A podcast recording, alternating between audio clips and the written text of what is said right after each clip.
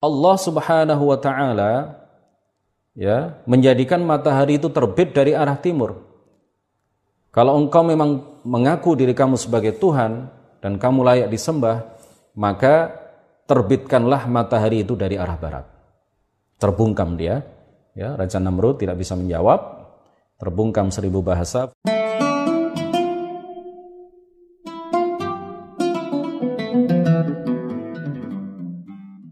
السلام عليكم ورحمة الله وبركاته. الحمد لله وكفى.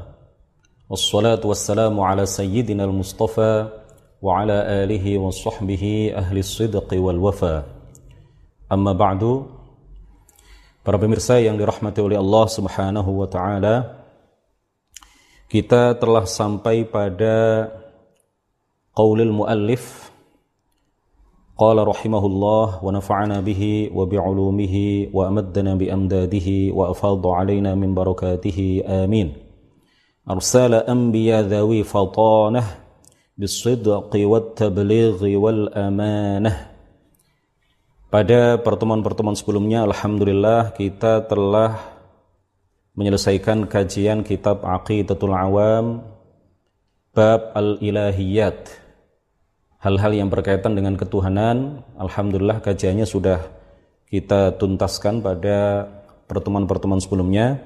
Insya Allah mulai pertemuan ini dan beberapa pertemuan ke depan, mulai majelis ini dan beberapa majelis ke depan, insya Allah kita akan mengkaji tentang an-nubuwat, hal-hal yang berkaitan dengan kenabian.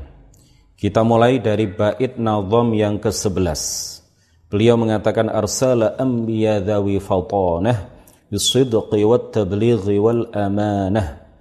Allah Subhanahu wa taala mengutus para nabi yang memiliki sifat fatanah juga sifat sidq jujur tabligh menyampaikan wahyu dan amanah dapat dipercaya sebelum kita menjelaskan tentang bait nazam yang berkaitan dengan kenabian ini, sifat-sifat nabi ini. Di sini disebutkan ada empat sifat. Terlebih dahulu, terlebih dahulu saya ingin menyampaikan kepada kita semuanya poin yang sangat penting yaitu bahwa wajib kita meyakini bahwa seluruh nabi mulai dari Nabi Adam alaihi salam sampai nabi yang terakhir Nabi Muhammad sallallahu alaihi wasallam semuanya datang dengan membawa agama yang sama. Semuanya datang dengan membawa agama Islam. Berdasarkan firman Allah Subhanahu wa taala, "Innad dina 'indallahil Islam." Sesungguhnya satu-satunya agama yang benar menurut Allah Subhanahu wa taala, sesungguhnya satu-satunya agama yang diridhai oleh Allah Subhanahu wa taala hanyalah agama Islam. Kemudian di dalam ayat yang lain Allah Subhanahu wa taala menegaskan wa may yabtaghi ghairal islami dinan falan yuqbala min wa huwa fil akhirati minal khasirin. Dan barang siapa mencari selain agama Islam untuk ia peluk, maka sekali-kali tidak akan diterima dari orang itu dan dia di akhirat termasuk orang-orang yang merugi. Dua ayat ini dan beberapa ayat yang lain menjadi dalil bahwa satu-satunya agama yang benar adalah agama Islam. Selain Islam tidak diridhoi oleh Allah Subhanahu wa taala. Jadi tidak masuk akal, tidak logik. Kalau seandainya Allah Subhanahu wa taala misalkan menurunkan beberapa agama ke beberapa nabi dan beberapa rasul, kemudian yang diterima di antara seluruh agama itu adalah agama Islam, selain Islam tidak diterima. Ini kan tidak logik. Nah, dua ayat ini menjelaskan kepada kita dengan gamblang bahwa seluruh nabi itu membawa agama yang hak. Seluruh nabi membawa agama yang diridhoi oleh Allah Subhanahu wa taala yaitu satu-satunya agama itu adalah agama Islam. Allah Subhanahu wa taala tidak menurunkan agama selain agama Islam kepada seluruh nabi mulai dari nabi dan rasul yang pertama sampai nabi dan rasul yang terakhir nabi kita Nabi Agung Muhammad sallallahu alaihi wasallam. Kemudian ada beberapa dalil juga yang dikemukakan oleh para ulama yang menyatakan bahwa seluruh nabi, seluruh rasul membawa agama yang sama yaitu agama Islam. Misalkan Nabi Ibrahim di dalam ayat makana Ibrahimu Yahudiyya wala Nasraniyya walakin kana hanifan muslima wa ma kana minal musyrikin. Allah menegaskan walakin kana hanifan muslima. Jadi Nabi Ibrahim adalah seorang seorang muslim. Kemudian Nabi Sulaiman juga adalah seorang muslim. Innahu min Sulaiman wa innahu bismillahirrahmanirrahim. Alla ta'lu alayya wa'tuni muslimin. Jadi Nabi Sulaiman adalah seorang muslim, umat Nabi Sulaiman adalah orang-orang Islam. Umat Nabi Ibrahim yang taat kepada beliau, taat kepada ajaran yang beliau bawa adalah orang-orang yang beragama Islam. Begitu juga Nabi Adam adalah seorang muslim. Umat Nabi Adam adalah umat Islam. Nabi Nuh adalah seorang muslim. Kaum Nabi Nuh yang taat kepada beliau, yang mengikuti ajaran beliau adalah orang-orang yang beragama Islam dan begitu seterusnya. Kemudian Nabi Yusuf alaihissalam adalah seorang muslim. Allah Subhanahu wa taala menceritakan tentang doa yang dibaca oleh Nabi Yusuf alaihissalam. Beliau mengatakan tawaffani muslima wa alhiqni bis salihin. Tawaffani muslima. Wafatkanlah aku ya Allah dalam keadaan muslim. Nabi Isa juga adalah seorang muslim. Allah Subhanahu wa taala menegaskan falamma ahassa Isa minhumul kufra قال من أنصاري إلى الله قال الحواريون نحن أنصار الله آمنا بالله وشهد بأننا مسلمون. Jadi Nabi Isa, Nabi Musa dan seluruh nabi, seluruh rasul mulai dari yang pertama sampai yang terakhir semuanya adalah para nabi yang beragama Islam, umat mereka yang taat kepada mereka, yang taat kepada ajaran yang mereka bawa, semuanya adalah orang-orang yang beragama Islam. Nah, yang membedakan antara satu nabi dengan nabi yang lain, satu rasul dengan rasul yang lain, ini bukan pada agamanya karena agamanya sama yaitu Islam. Yang berbeda antara satu nabi atau satu rasul dengan rasul yang lain adalah pada syariat yang dibawa. Sebagaimana difirmankan oleh Allah Subhanahu wa taala, likullin ja'alna minkum syir'atan dan untuk tiap-tiap umat di antara kalian umat Muhammad dan umat-umat sebelumnya kami kata Allah berikan aturan dan jalan yang terang. Kemudian di dalam sebuah hadis Rasulullah Shallallahu alaihi wasallam memberitahukan kepada kita al-anbiya'u ikhwatun li'allat dinuhum wahidun wa ummahatuhum syatta para nabi itu seluruhnya e, ibarat saudara-saudara satu ayah tetapi beda ibu. Ibarat ya. Rasulullah mengumpamakan para nabi itu bagaikan saudara-saudara satu ayah tetapi beda beda ibu. Kenapa? Dilanjutkan oleh Rasulullah Shallallahu Alaihi Wasallam dalam lanjutan hadis ini, dinuhum wahidun karena agama mereka sama yaitu Islam. Wa ummahatuhum syatta dan ibu-ibu mereka syariat yang dibawa oleh mereka, hukum-hukum yang dibawa oleh mereka itu berbeda-beda. Ini adalah hadis yang diriwayatkan oleh Al-Bukhari, Muslim, Ahmad, Ibnu Hibban dan yang lain. Dari ayat likullin ja'alna minkum syir'atan wa minhaja dan hadis al-anbiya'u ikhwatun li'allat dinuhum wahidun wa ummahatuhum syatta para ulama menyimpulkan bahwa para nabi itu agamanya sama yaitu Islam, sedangkan syariat yang dibawa itu berbeda-beda. Contoh mengenai syariat yang berbeda-beda. Dulu pada umat-umat nabi terdahulu diturunkan syariat eh, boleh mengumpulkan dua orang perempuan ya yang masih bersaudara itu menjadi istri. Ya, boleh menikahi dua orang yang masih bersaudara, dua orang perempuan yang masih bersaudara itu boleh dinikahi dalam satu waktu. Itu dalam syariat nabi-nabi ya eh, seorang nabi terdahulu, seorang rasul terdahulu. Sedangkan syariat itu kemudian dihapus pada syariat Nabi Muhammad sallallahu alaihi wasallam. Contoh lain misalkan umat-umat terdahulu diturunkan syariat kepada mereka eh, sholat itu harus di tempat yang khusus dibangun untuk sholat. Ya, kalau bahasa kita sekarang adalah masjid, ya atau musola. Ya. uh, istilah pada zaman itu adalah bi'ah misalkan sauma'ah bi'ah dijamakkan menjadi bi'a ya sauma'ah dijamakkan menjadi sawami' Jadi sholat pada waktu itu harus di tempat-tempat yang memang khusus dibangun untuk sholat. Jadi kalau ada orang yang dalam perjalanan, kemudian tiba waktu sholat, lalu tidak menemukan bangunan yang khusus dibangun untuk sholat, maka sholatnya di pending. Ini tidak berlaku lagi pada syariat Nabi Muhammad Sallallahu Alaihi Wasallam. Kita boleh melakukan sholat di mana pun kita berada karena semuanya ini dijadikan oleh Allah Subhanahu wa taala sebagai masjid ya, sebagai tempat sujud, sebagai tempat salat. Di bagian bumi mana pun asalkan tempatnya suci, maka kita boleh melakukan salat di situ. Nah, ini beberapa contoh syariat yang berbeda-beda.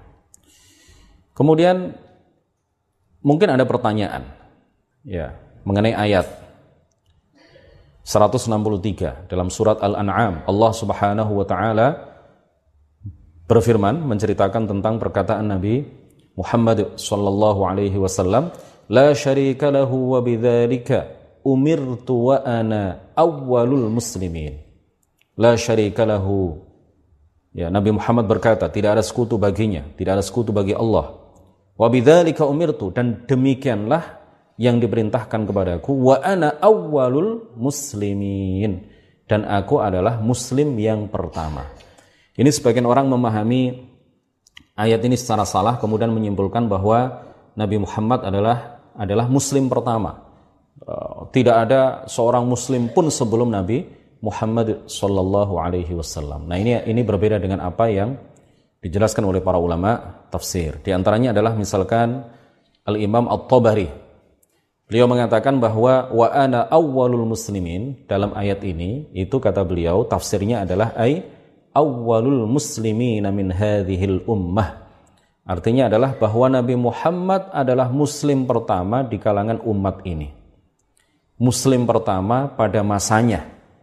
Ya, muslim pertama pada pada masanya. Ini sama dengan misalkan perkataan kita bahwa Syekh Abdul Qadir Al-Jilani atau Al-Jailani adalah Sultanul Aulia, pimpinan para wali. Padahal para ulama sepakat menyatakan bahwa pimpinan para wali di kalangan umat Nabi Muhammad tiada lain tiada bukan adalah Sayyiduna Abu Bakr As-Siddiq radhiyallahu anhu. Ya, sahabat Rasulullah yang menemani beliau di gua Hira eh, di gua Thaur ya, ketika dikejar oleh orang-orang kafir Quraisy ketika itu yang menemani Rasulullah ketika hijrah. Beliau adalah khalifah yang pertama yang diperintahkan oleh Rasulullah untuk menggantikan beliau ketika Rasulullah wafat sebelum meninggal dunia. Abu Bakar diperintahkan oleh beliau untuk menggantikan beliau menjadi imam ya para sahabat di dalam sholat berjamaah. Beliaulah orang yang paling wali, wali yang paling tinggi derajatnya di kalangan umat Nabi Muhammad. Tetapi kita di Indonesia biasa mengatakan Syekh Abdul Qadir Al-Jailani adalah Sultanul Aulia. Apakah itu salah? Tidak salah. Tetapi perlu digarisbawahi bahwa yang dimaksud Sultanul Aulia untuk menyebut Syekh Abdul Qadir Al-Jilani itu yang dimaksud adalah ay Sultanul Aulia fi asrihi pada masanya. Ya. E, pimpinan para wali pada masanya.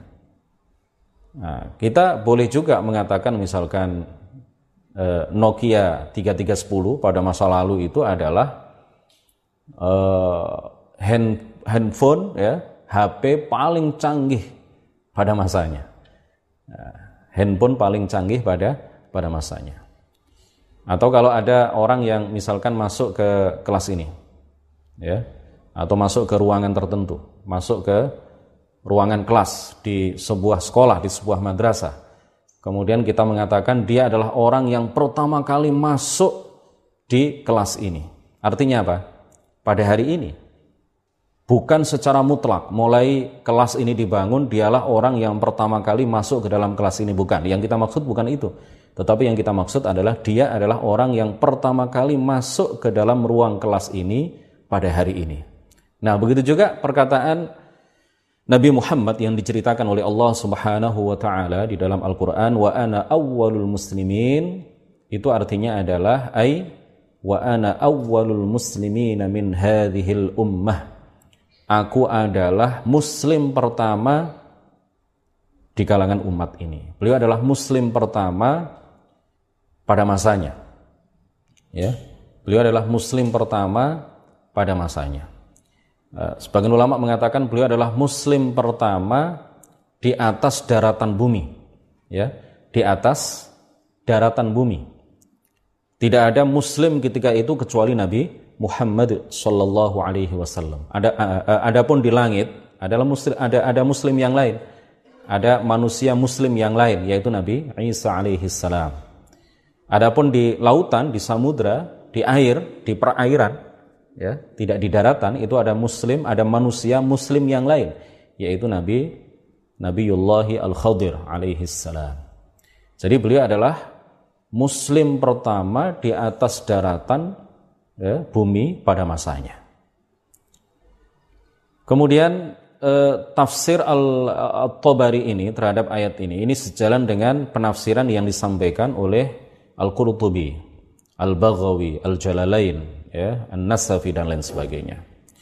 Kemudian muncul pertanyaan biasanya, kenapa orang-orang Yahudi disebut Yahudi Kenapa orang-orang Nasrani disebut Nasrani? Padahal para pengikut Nabi Musa adalah orang-orang Islam.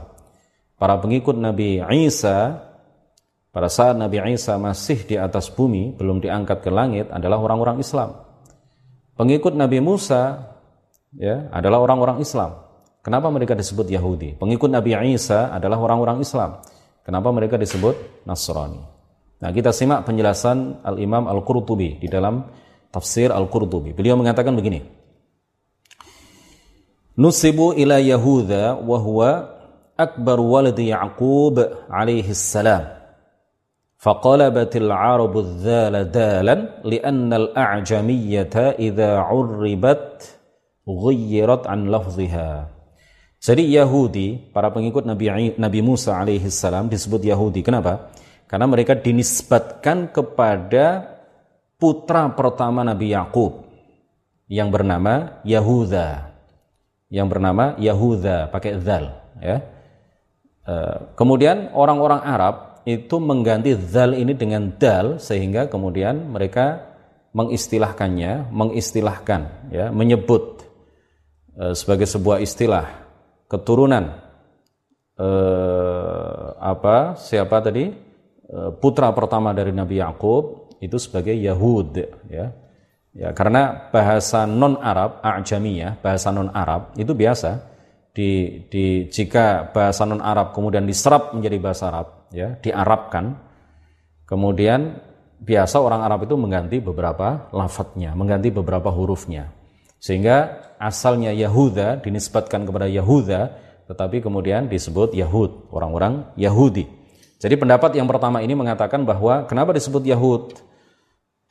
Orang-orang yang mengikuti Nabi Musa alaihi salam kenapa disebut Yahud? Karena mereka dinisbatkan kepada putra pertama Nabi Yakub yang bernama Yahuda karena mereka adalah anak keturunan Yahuda. Kemudian pendapat yang kedua, kenapa mereka disebut Yahud? Ya, sebagian ulama mengatakan masih di kitab tafsir Al-Qurtubi waqila summu bidzalika litaubatihim an ibadatil ijl. Hada ay taba wal haidu at-taibu. Wa fit tanzil inna hudna ilaika ay tubna. Jadi ceritanya suatu ketika Nabi Musa alaihi salam meninggalkan daerahnya ya ke suatu tempat untuk berdakwah di tempat lain.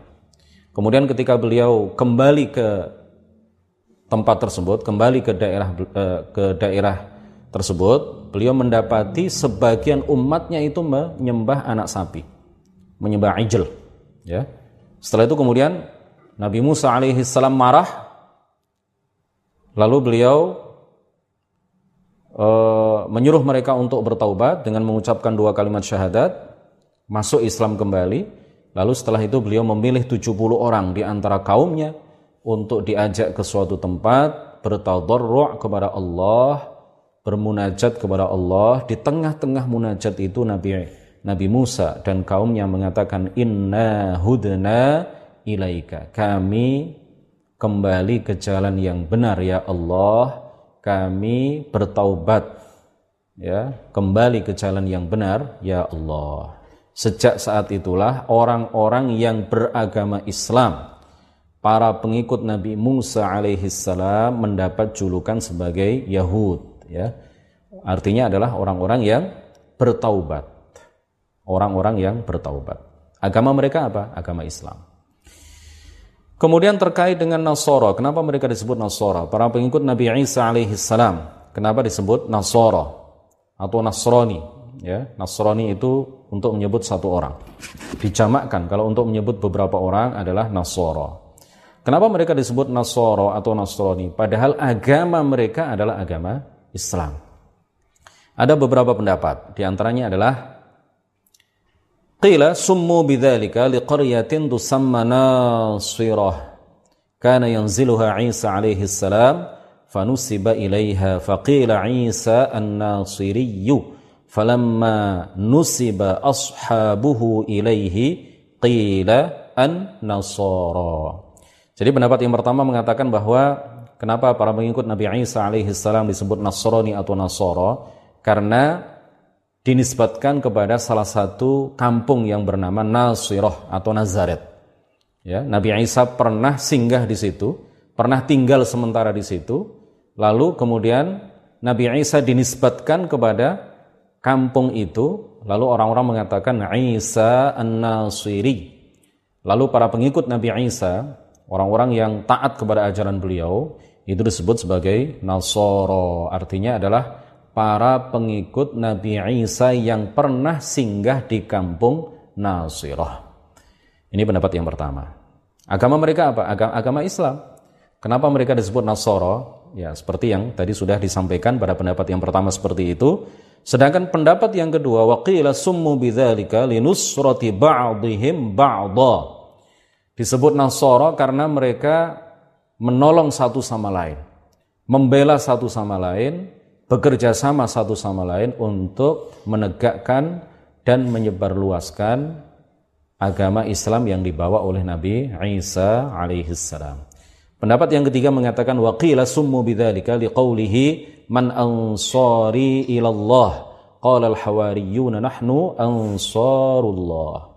Mereka disebut Nasrani atau Nasoro karena diambil dari perkataan Nabi Isa alaihissalam, Man ansari ilallah, siapakah penolong-penolongku di dalam menegakkan dan menyebarkan agama Islam?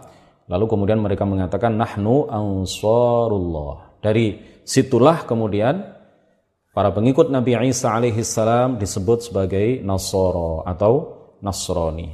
Agama mereka apa? Agamanya Islam. Jadi Nasoro atau Nasrani, Yahud ya, atau Yahudi, itu uh, semacam julukan yang melekat kepada diri mereka. Sedangkan agama mereka adalah agama Islam. Nah, setelah beberapa ratus tahun meninggalnya Nabi Musa alaihissalam, orang-orang yang mendapat julukan Yahud atau Yahudi, ya, itu kemudian tidak ada satupun di antara mereka yang beragama Islam. Semuanya kafir kepada Allah Subhanahu wa taala tidak ada satupun yang uh, kemudian taat kepada Nabi Musa. Ya, mereka kemudian menyelewengkan kitab Taurat, menambah-nambahkan isi di dalamnya, mengurangi beberapa isi yang ada di dalamnya, membuang, mengedit, menyelewengkan, ya, mendistorsi kitab Taurat sehingga pada akhirnya tidak ada satupun di antara orang-orang yang berjuluk Yahud itu yang beragama Islam. Dan pada akhirnya e, julukan Yahud itu berubah menjadi nama sebuah agama. Orang-orang Nasrani juga begitu. Jadi beberapa ratus tahun setelah Nabi Isa alaihissalam diangkat ke langit, lalu mereka mulai menyelewengkan uh, isi kitab Injil, ya, lalu dirubah-rubah, didistorsi, diedit, ditambahkan beberapa bagian, dikurangi dan lain sebagainya sehingga kitab eh, kitab Injil yang beredar ratusan tahun setelah Nabi Isa alaihi salam diangkat ke langit itu tidak ada satupun yang yang asli. Dan saat itulah tidak ada satupun di antara mereka yang kemudian beragama Islam, semuanya kafir kepada Allah Subhanahu wa taala. Tetapi julukan Nasrani ya, tetap melekat kepada mereka. Dan pada akhirnya Nasrani itu berubah menjadi sebuah nama agama. Nah, ini mungkin eh, sepadan ya. Sebagai sebuah perumpamaan, saya saya umpamakan misalkan kalau ada seseorang yang eh, awalnya beragama Islam, dia diberi nama oleh ayahnya dengan nama Muhammad, kemudian dua pada usia 20 tahun dia keluar dari agama Islam kemudian memeluk agama lain. Ya memeluk agama non-Islam. Tetapi dia tidak mau merubah namanya. Dia tetap menggunakan nama Muhammad, tetapi Muhammad sebelum usia 20 tahun dengan Muhammad setelah usia 20 tahun itu agamanya berbeda. Ya, tapi julukan atau nama Muhammad itu masih melekat kepada dia dan dia tidak mau merubah namanya. Kira-kira perumpamaannya seperti itu. Nah, orang-orang yang uh, berjuluk Yahud dan orang-orang yang berjuluk uh, Nasrani itu pada masa Rasulullah diutus itu tidak ada satupun di antara mereka yang beragama Islam. Ya, karena mereka apa? Mereka adalah orang-orang yang tidak mengimani kerasulan Nabi Muhammad sallallahu alaihi wasallam dan uh, dan mereka menyelewengkan makna tauhid serta menyerupakan Allah dengan dengan makhluknya. Ya. Tidak mengesahkan Allah Subhanahu wa taala. Orang-orang Nasrani tidak mengesahkan Allah, sedangkan orang-orang Yahudi mereka adalah orang-orang yang menyerupakan Allah dengan dengan makhluknya. Nabi Muhammad sallallahu alaihi wasallam di dalam sebuah hadis sahih riwayat Imam Muslim. Beliau bersabda, "La yasma'u bi ahadun min hadhihi al-ummah yahudiyyun wala nasraniyyun thumma lam yu'min billadhi ursiltu bihi illa kana min ashabin nar. Tidaklah seorang pun dari umat ini kata Rasulullah. Yahudi ataupun Nasrani atau yang lain siapa pun dia yang mengetahui tentang kerasulanku. Lalu ia tidak mau beriman kepada ajaran yang aku bawa kecuali pasti ia menjadi penghuni neraka. Selanjutnya para pemirsa FB NO online yang dirahmati oleh Allah Subhanahu wa taala. Kita lanjutkan sedikit.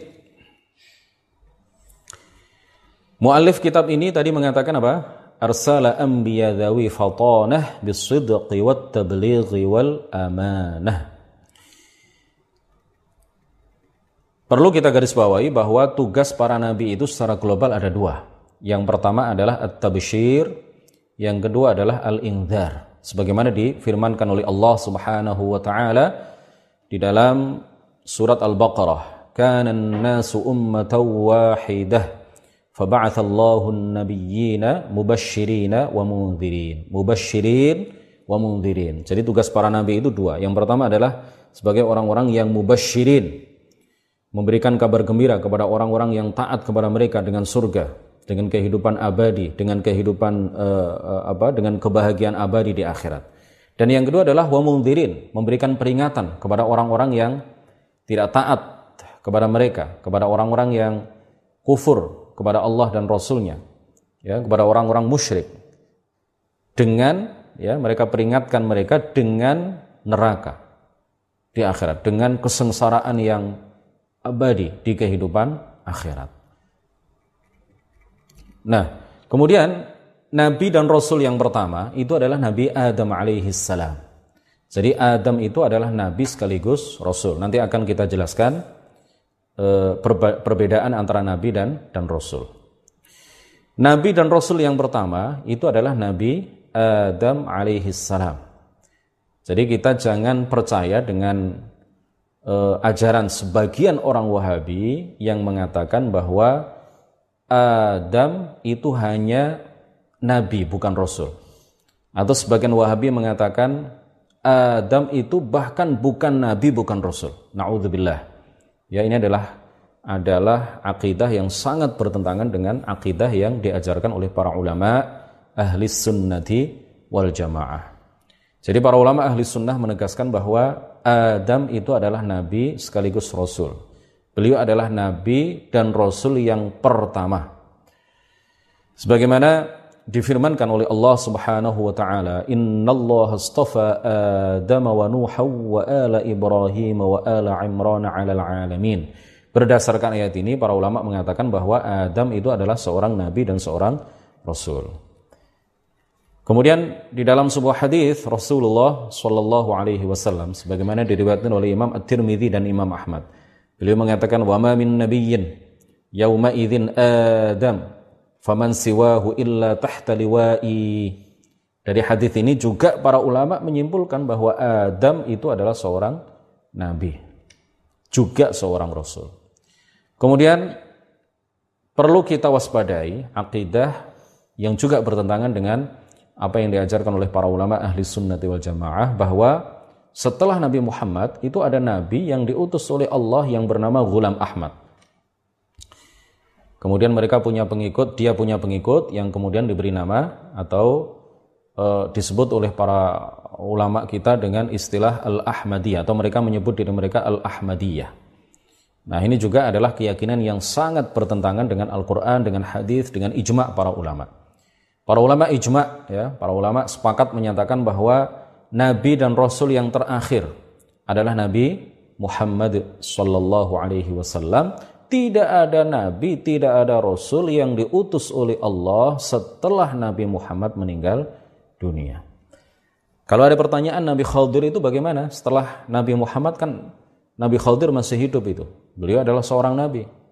Ya, dalam satu pendapat. Menurut pendapat yang benar, beliau adalah seorang nabi.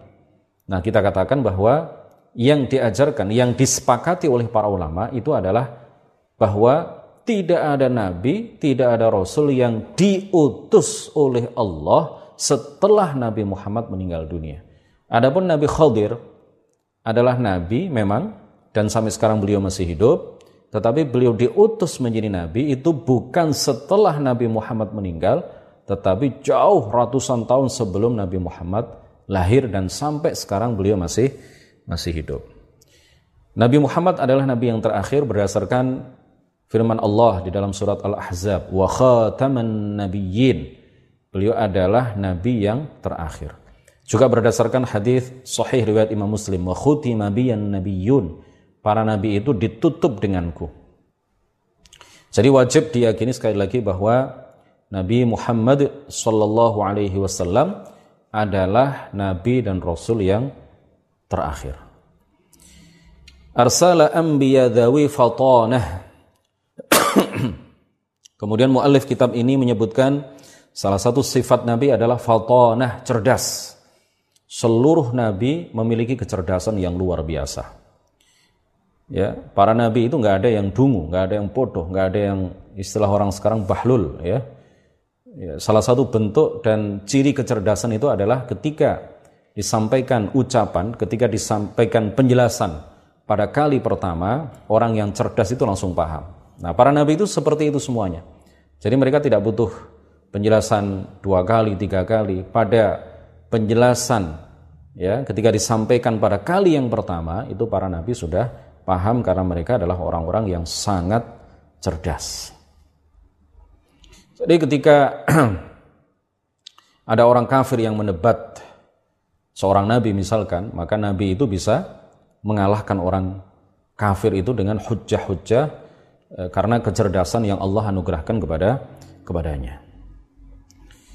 Allah Subhanahu wa taala memberikan contoh ya, kecerdasan Nabi Ibrahim misalkan. Di dalam sebuah ayat Al-Qur'an ya, surat Al-Baqarah Allah Subhanahu wa taala menceritakan kepada kita alam tara ilal ladzi hajja Ibrahim fi rabbih an atahu Allahul mulka.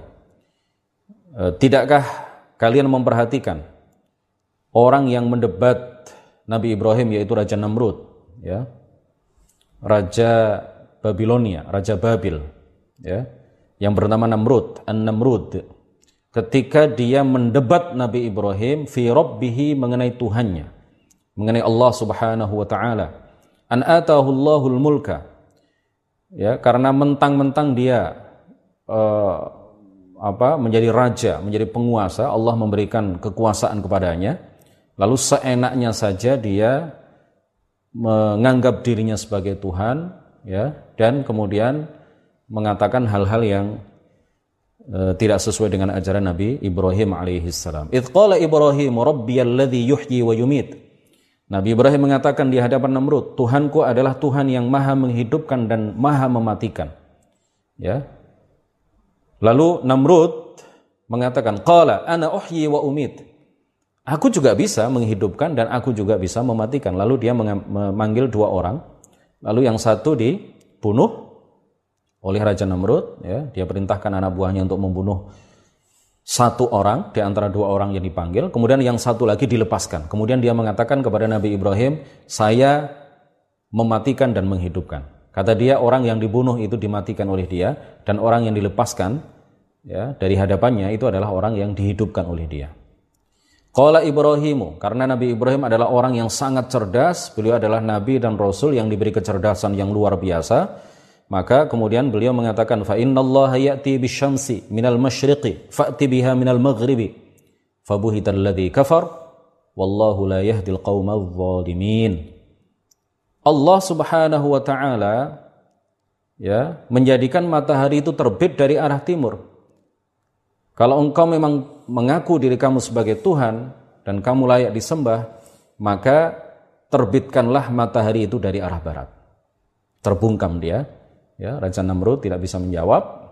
Terbungkam seribu bahasa, fabuhital ladzi kafar, maka bingunglah Raja Namrud yang kafir ini wallahu la yahdil dan Allah Subhanahu wa taala tidak memberikan hidayah kepada orang-orang yang zalim, kepada orang-orang yang kafir. Nah, ini salah satu contoh kecerdasan para nabi. Kita telah menjelaskan tentang salah satu sifat para nabi yaitu fatonah. Insya Allah pada pertemuan berikutnya kita akan menjelaskan tentang tiga sifat nabi yang lain yang disebutkan di dalam bait Nazam nomor 11 ini arsala anbiya dhawi fatanah bisidq wat tabligh wal amanah. As-sidq, at-tabligh dan insyaallah akan kita jelaskan pada pertemuan berikutnya. Subhanakallahumma wa bihamdik asyhadu an ilaha illa anta astaghfiruka wa atubu ilaik. La ilaha illallah. Allahumma salli ala سيدنا Muhammad wa ala alihi wa wa. رب اغفر لي ولوالدي وللمؤمنين والمؤمنات والله الموفق إلى أقوم الطريق والسلام عليكم ورحمة الله وبركاته